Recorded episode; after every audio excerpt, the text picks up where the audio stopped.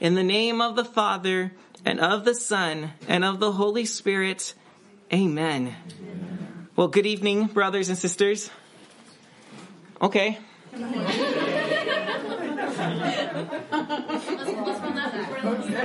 Rewind the tape. Good morning, brothers and sisters. Uh, good, well, my turn. Take three. Good evening, brothers and sisters. All right. See what happens when you mess with me? I'm easy to get off my edge. All right. Um, Larry King, the famous interviewer, on, was on CNN. I don't remember, but that famous interviewer who's who's passed now. But he was once asked who he would interview of anyone in history had he the choice.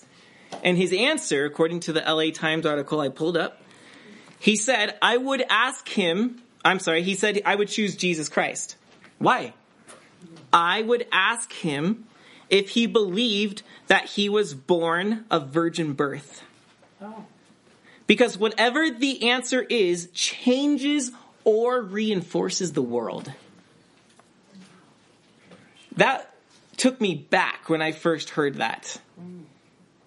How can the virgin birth be that important? Is he exaggerating?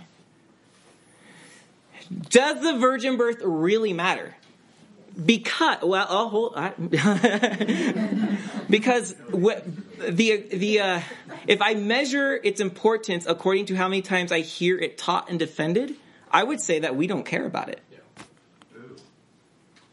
So tonight, I'm sharing with you why the virgin birth matters, um, and I really appreciated digging into this uh, because it was it was just stellar. It was so worth it. So I'm only going to share about 10% of all my notes with you, um, but that's okay because you guys will be thankful at the end. Like, oh, we didn't go an hour tonight. Hooray!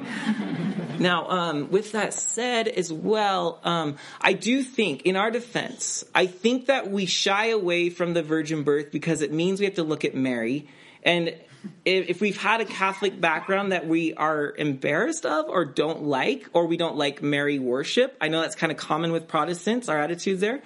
Um, I get why sometimes we don't look at this because we just would rather not deal with it, right? Um, is Mary worthy of admiration?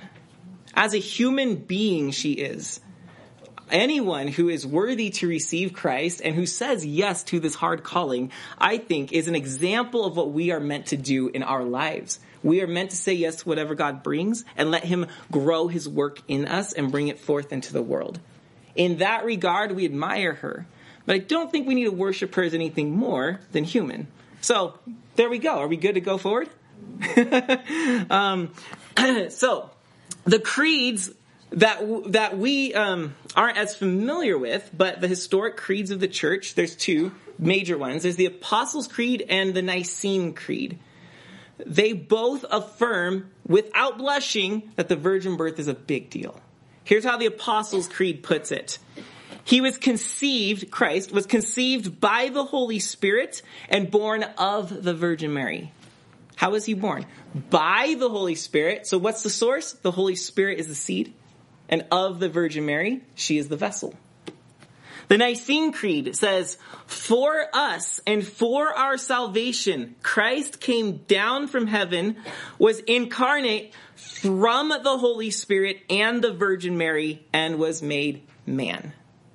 Both of our historic creeds affirm what Matthew chapter 1, which we looked at some time ago, has told us. That it was the Holy Spirit who has conceived this work in Mary. Matthew tells us that when he says Mary got pregnant, and then Joseph is told that by the angel. Joseph, don't worry to receive Mary because what is in her is of the Holy Spirit. Now, the reason I bring this up is because in my preparing our Matthew sermons for church, which coincidentally is also my Bible college class starting next week, it's kind of nice for once to be able to do one job. um, in in my preparations for Matthew, I came across in a commentary some discussion about the virgin birth that really alarmed me. And then I reflected and thought, you know what? I actually was thinking the same thing not too long ago in my own life. So I think it's important to bring up. Our creeds affirm this, and yet many in Christianity today are saying, aren't we overdoing this a little bit? Here's what Frederick Dale Bruner, who does believe in the virgin birth, but also believes that maybe we are overemphasizing it. This is how he says it. His commentaries are excellent, by the way. It should be admitted that the believer, who in becoming a believer, has experienced a virgin birth through the miracle of faith. He and should have therefore little difficulty believing that there was a virgin conception of Jesus in the body of Mary. However, at the same time, one feels squeamish when some make so much of the virgin birth that the impression is left that unless Jesus had been born of a virgin, our salvation could not have occurred. To say this is surely to overdo a good thing. God is capable of appearing in history through the normal means of material intercourse. Well, yeah, of course he's capable. He's capable of doing anything. But he chose not to for very specific reasons. We'll keep going. He then says, oh, so he said, God is capable of appearing into history through normal means of marital intercourse. Yeah. The virgin birth does not seem necessary for God or for us.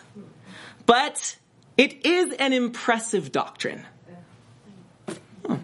So we admire the doctrine, but we don't say it's necessary? The virgin birth does not seem necessary for God or for us, but it is an impressive doctrine, enshrining the important evangelical truth that God can, and in fact regularly does, come to human life without the initiatives of human nature. That's true. He does come into our lives without human initiation, and that's a good point but that's not to say that the virgin birth is simply a metaphor for other truths. He then um, he then closes this quote with uh, quoting another guy. He says, "Surely John Rice asserts too much in writing that all Christianity stands or falls with the doctrine of the virgin birth." Okay, so he's like, "Dude, we've taken this way too far. It's not that big of a deal. Calm down. You can or cannot believe in the virgin birth of Christ." And then he says that people who say that our, our faith stands or falls on this doctrine take it too far. I, after looking at things, have concluded that these people are underplaying the virgin birth. They're saying maybe we're doing too much to it, and I'm saying we are doing not enough with it. And here's why I think that our faith stands or falls on the virgin birth it's it's not an issue of apologetics. Like we have to go defend this to the core. People are going to believe or not believe that, and it really comes down to can God create the world or not. Okay, we can leave that there. But what this does come down to is how Christ became incarnate is how we are saved. And that's what I want to take us through tonight. Um, what happens when we underdo rather than overdo the the uh, virgin conception or the virgin birth of Christ. What happens when we underplay this and we don't talk about it? Well, heresy creeps up. That's what happens. So, um, I have three options on the board for us, and I put them on the board so that you guys could see because they're they're kind of big words. Orthodoxy is fine, like we all understand, right? We are Orthodox Christians. We believe the true Christian way. That's what Orthodox means. It means a straight way. Um, but these other two, Nestorianism and Monophysitism, Monophysitism, there it goes. Uh, what are those? How many of you heard of these before? Bible college people or who have graduated or yeah, so seminarians and Tyler who reads all kinds of deep stuff. Okay, awesome. Um, so here is what Orthodox Christianity teaches us. Christ is two persons in one nature. Okay? He is. Christ is two persons.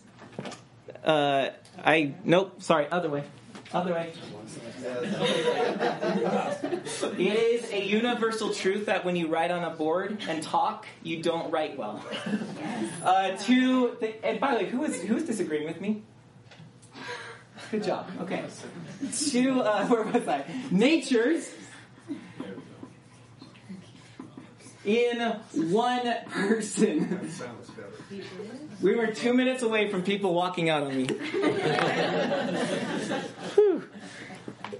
okay, um, here's how John of Damascus puts it. John of Damascus is in the seventh century, and he's a really interesting writer because what happens is uh, Islam was taking was beginning to spread rapidly, and he is writing in Syria, which ultimately becomes Islamic. Um, and he's writing sort of like as a last stronghold for the Christians there, and uh, which means he's he's pitted against another faith that has a kind of similar, and I say very kind of similar view of God, um, very kind of. Um, so he's um, he's writing to write exactly what Christianity is in contrast to another faith which really helps sharpen what we believe. So his works are really interesting in that light. And here's how he puts it. He says, the natures of Christ natures meaning he's God and he's man. Those are two different natures, creator, created. They're two different essences, right? The two natures of Christ, although united in him, are united without confusion. That means absorption. So if I was to mix um, Kool Aid and water, they become absorbed and they become one drink, right? Um, but Christ's two natures come together and they become one, but not one is lost to the other. They don't get diluted, they don't get absorbed, they're still both fully 100% there. So he says, the natures of Christ, although united, are united without confusion, absorption. And although mutually immanent, that is the Greek word perichoresin, which is perichoresis. Perichoresis, you know, choreography is to dance. Perichoresis is to dance around. So he says they're mutually eminent. They're very, they're mutually perichoresin. That means they're living inside of each other and moving within, like this. This is how they're two completely one yet separate at the same time without becoming the same thing. They're not blending. They're Christ's humanity and divinity are mutually indwelling each other. That's how he describes it. Um, so that they do not suffer, his natures do not suffer any change or transformation of one into the other. So, that's what we believe. Christ is two natures, but he's one person. Well, we downplay this and we get the, the heresies that happened in the early centuries of Christianity. One of the biggest storms was in the fifth century, right after our friend Athanasius from two weeks ago. Um, so the first one that can pop up is Nestorianism. Now you might be thinking, why do I need to know this? And why are we doing a history lesson? We're not. These are these are popping up all the time, and I want us to see this. Okay, so Nestorianism hmm, is this. Make sure I actually look this time before I make mistakes. okay, Christ is um, uh, two natures in two persons. Two natures. Two natures in two persons. Now that's interesting. So uh, what ends up happening is that um, there's a controversy about what do you call Mary? Is Mary the mother of God or is Mary the mother of Christ?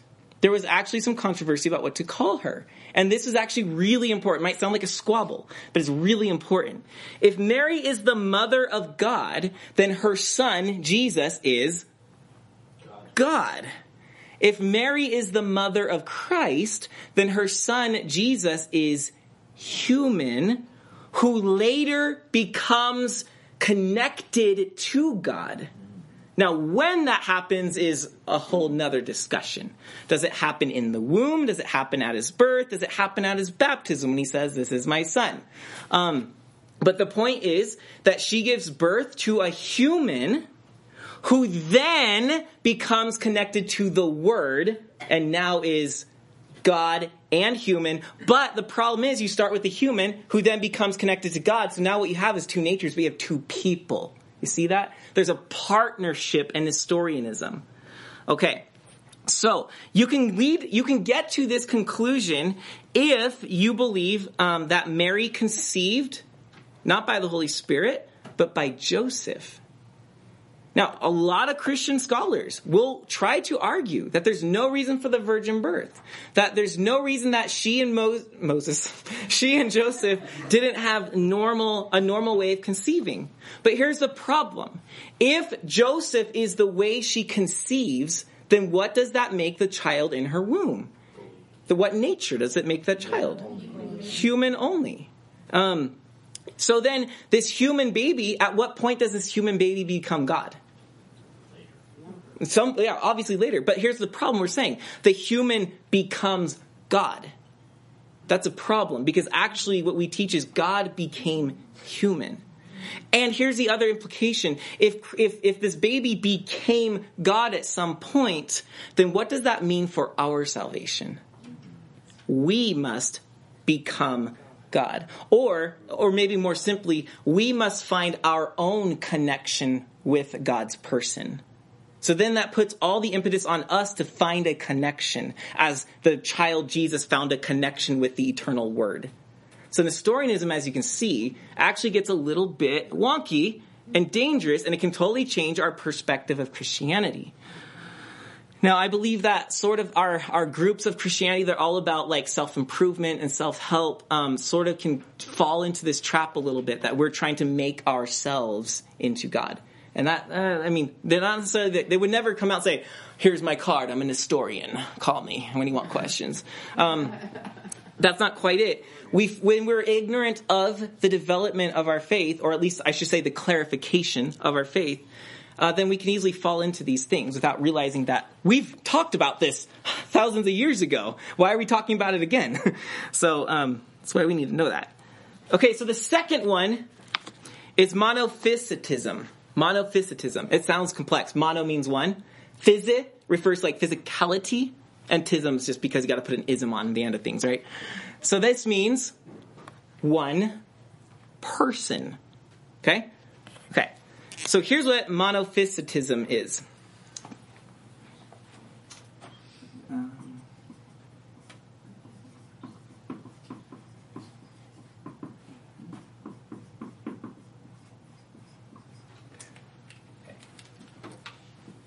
So Christ is one nature in one person. Okay, so this is also problematic what this teaching says is that when when when God came into Mary's womb, it overwhelmed the human nature of Christ. So that basically, instead of having two natures that are united without absorption, one gets absorbed into the other and basically isn't there anymore. Uh, so what you have is you have no union or mutual indwelling of the human and divine in the person of Christ.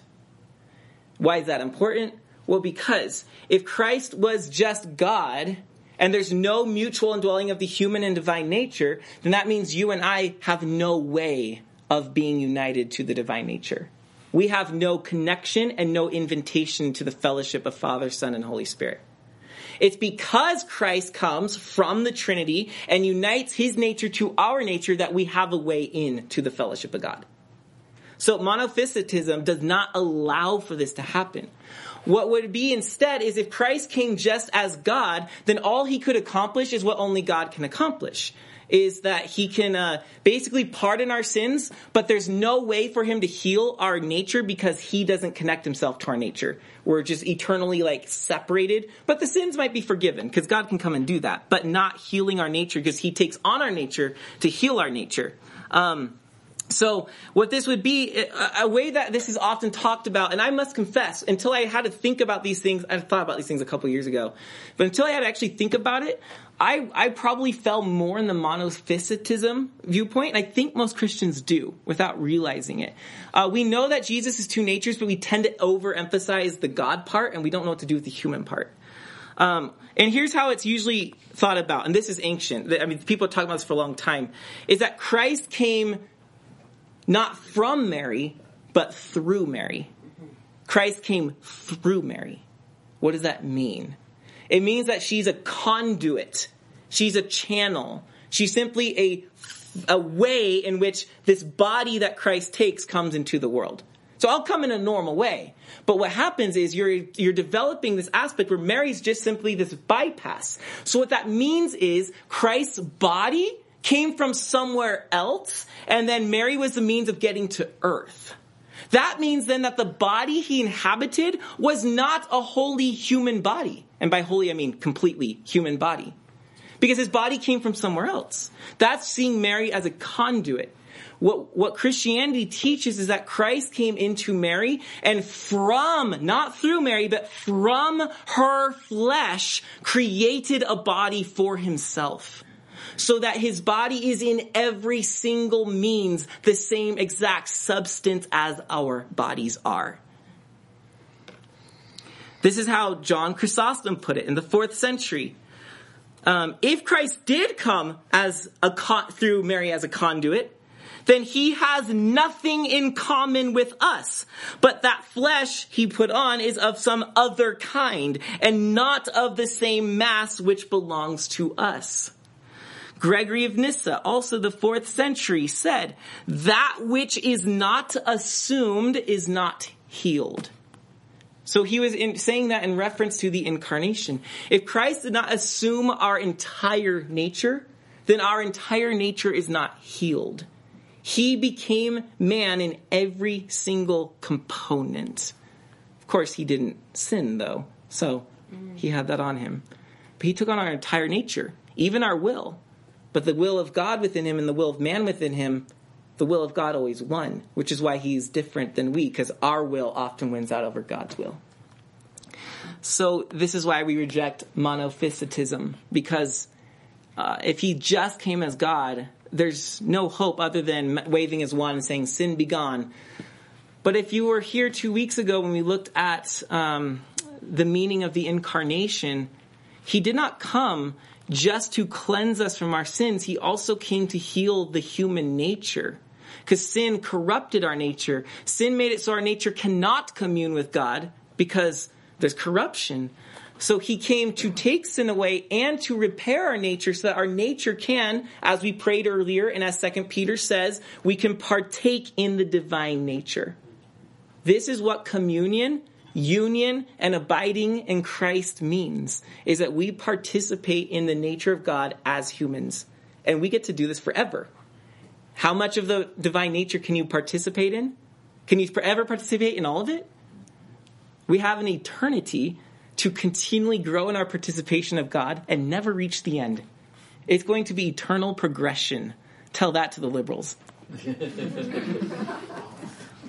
Sorry if you are a liberal. I just mean this is better progression than your version. That's all I'm saying. I'm not trying to tip any cards or which side I'm on or whatever. Um, the new, uh, okay, so uh, here we go. What we need to understand about the virgin birth, because these two views do not allow. Only the Orthodox view allows for a new creation.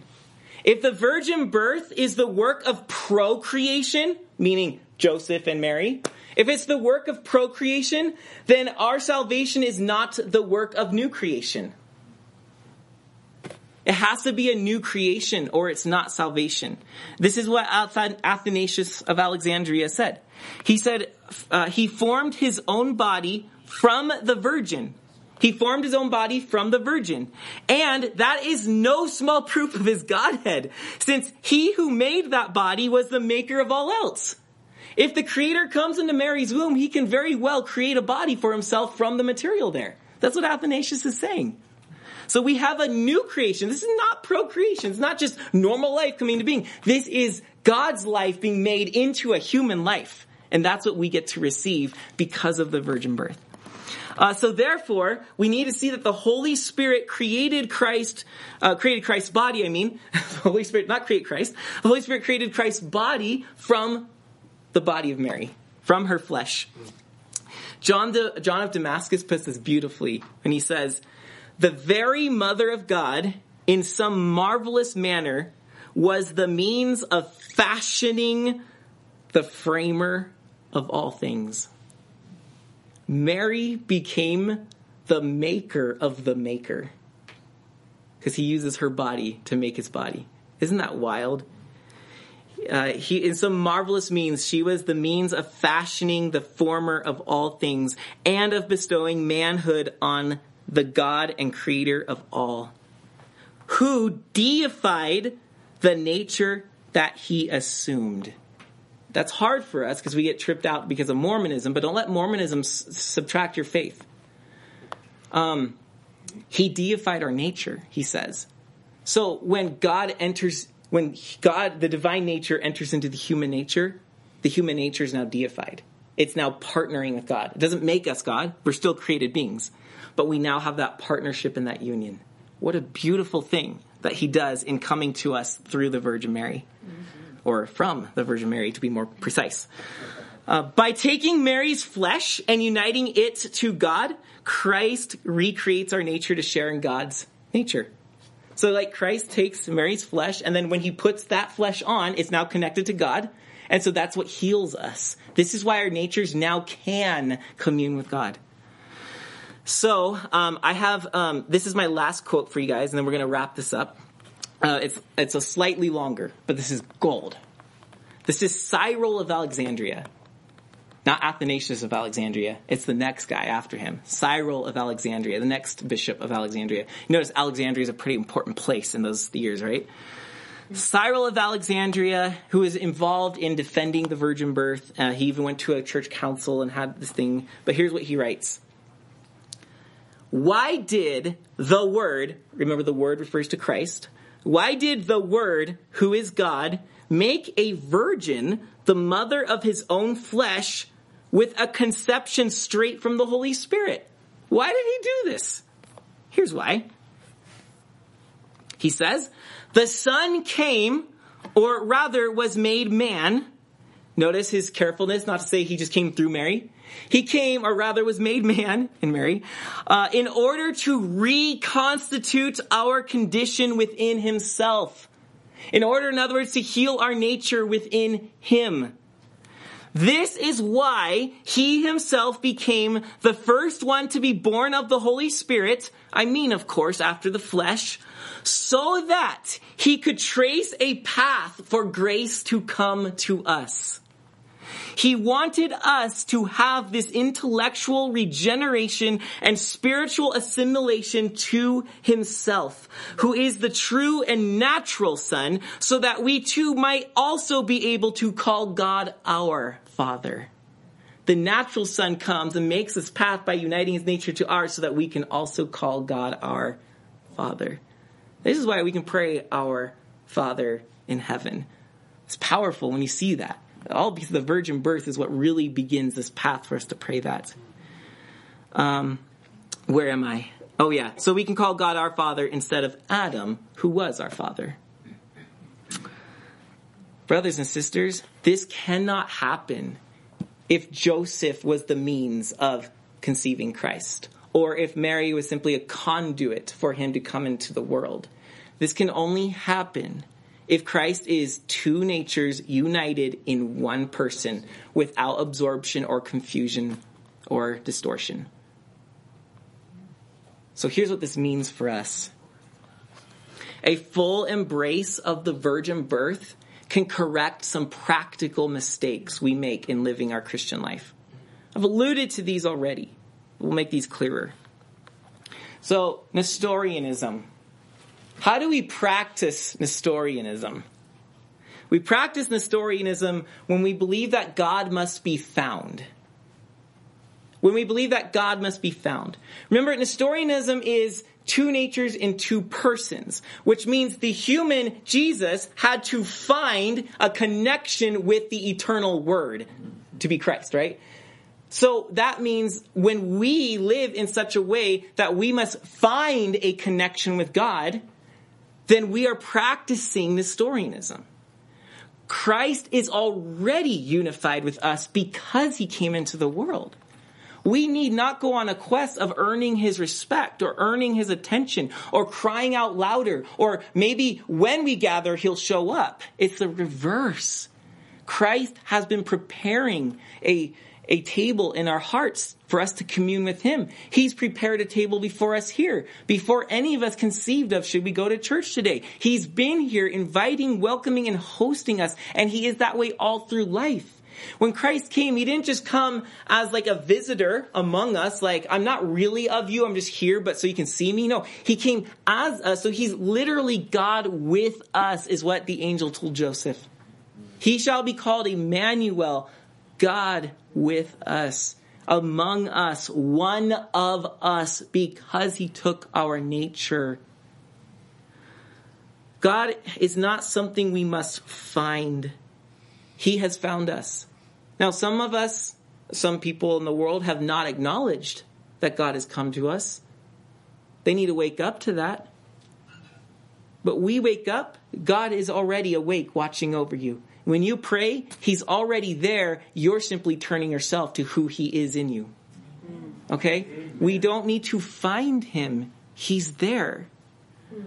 So our aim in our Christian life is not to feel emotion for God. Now, I realize that when I said that, it didn't sound the way I meant it on paper. um, you can feel emotion for God. I, I'm glad that He gives us joy. But we can't be rooted in, I must feel a certain way to affirm that I connected with God today. Because our feelings are fickle. And sometimes God withdraws what we feel about Him a little bit so we learn to walk, as C.S. Lewis said, on our own two legs. And some of us know what that dark night of the soul is, or that feeling like He's absent.